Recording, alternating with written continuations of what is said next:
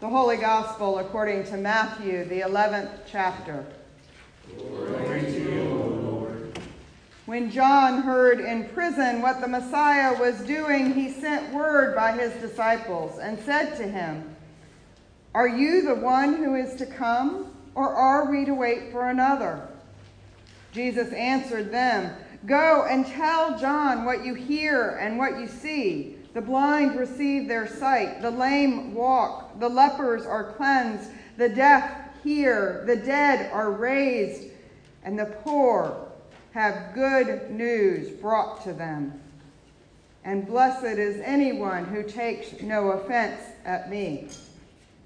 As they went away, Jesus began to speak to the crowds about John. "What did you go out into the wilderness to look at? A reed shaken by the wind? What then did you go out to see? Someone dressed in soft robes? Look, those who wear soft robes are in royal palaces. What then did you go out to see? A prophet? Yes, I tell you, and more than a prophet. This is the one about whom it is written, 'See, I am sending my messenger ahead of you, who will prepare your way before you.' Truly I tell you, among those born of women, no one has arisen greater than John the Baptist. Yet the least in the kingdom of heaven is greater than he." The Gospel of the Lord. Praise to you, O Christ.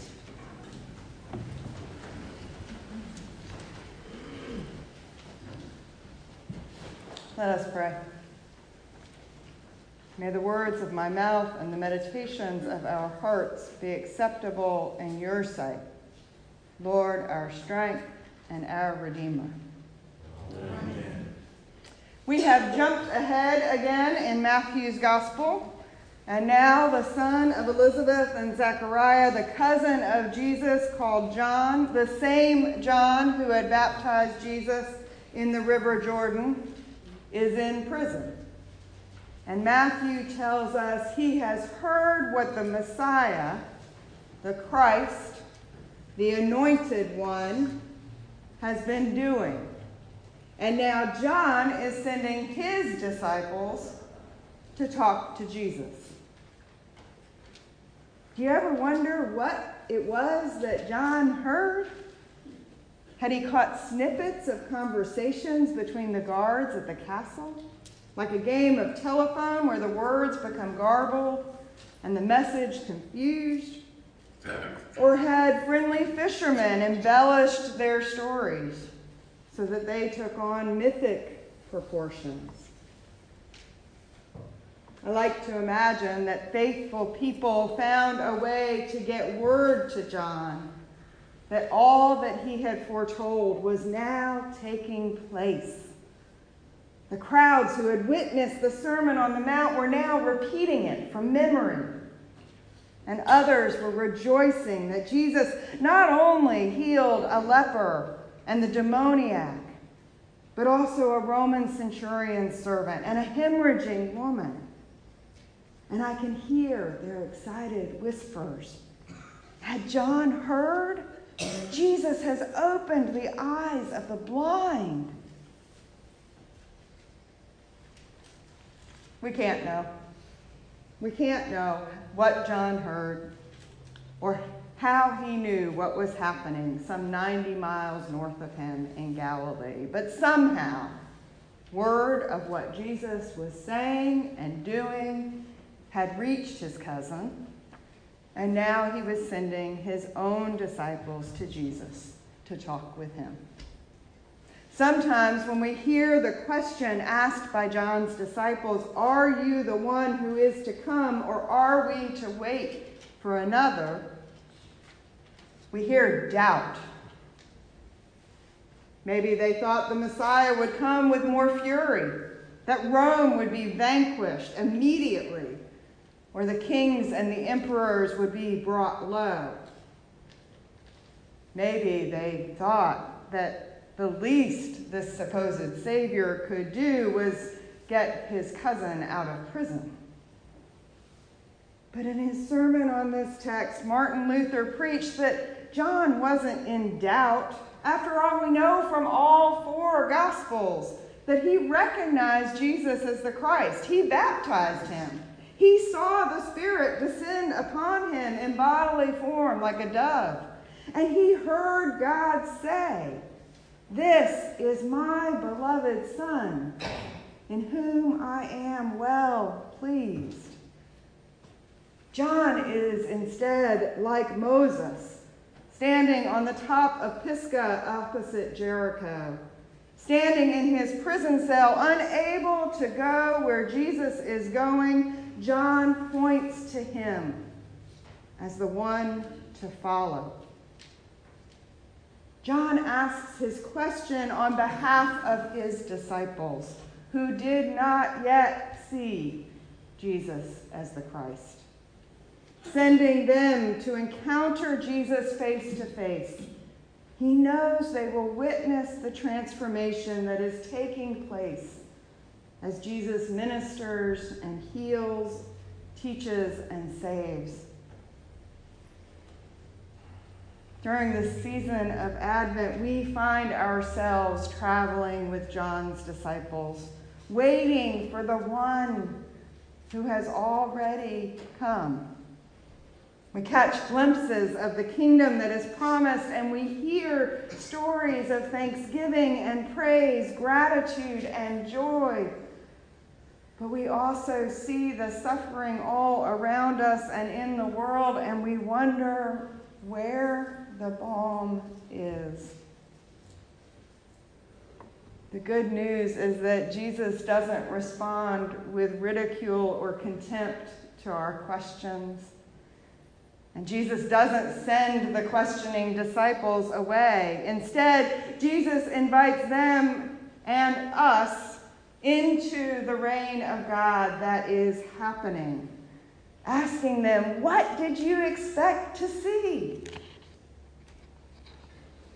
Jesus knows our expectations can keep us from seeing what is really happening. And our lives are laden with expectation. And in these weeks leading up to Christmas, it can feel like there isn't any time to wait, to ponder, or to watch. It can feel like you are just hurtling from one event to the next and the next, and any kind of Advent practice of preparing for the Messiah can feel like one more thing that has to be done before you can rest. We hear and see these unrealistic expectations in commercials and stores and in T V and movies and songs. And we place them on ourselves, trying to continue traditions and rituals that we remember from childhood. And then the expectations conflict with one another. Be still, but light the Advent wreath and open a new square on Advent every day. Remember, Jesus is the reason for the season. But also remember to buy presents for all of your favorite people. Jesus gives us permission to name the expectations we have put on ourselves or we've picked up from others, and discard the ones that keep us from seeing Jesus transform the world around us. Christ calls us to open our eyes to see the world anew, alert to what God is doing. Who is being set free from burdens? Where is healing taking place? Where is the good news being shared? This past week, the local paper ran a story about the Totally Free Clothes Store, which is over on Warren Street. A local attorney took space he had in his office and transformed it into a place where people can get donated clothing. He doesn't ask them for I D or prove, or ask them to prove that they're deserving. He is adamant that people deserve clothes every day. The naked are clothed. And then last week, or two weeks ago, several of our women went Christmas shopping for the holiday backpacks for Graham school students. They bought board games and make-your-own ornaments and Christmas candy to put together gift bags, and they included the cards that all of you gave, too. The gifts went to all the students who rely on the backpacks to have access to food when they are not at school. And the hungry are fed. And then just this past Wednesday, another group from our congregation collected all the body wash and washcloths and razors that we had donated for Heritage Oaks and put them together in packages. And those items will be delivered this week, and the people at Heritage Oaks will be reminded of the good news that they are not alone in this world, but are loved by God and by their siblings in Christ. The good news is shared. This Advent, may we let go of expectations that keep us from seeing Jesus in the world around us and meeting Jesus in our own lives. May we be transformed. Amen.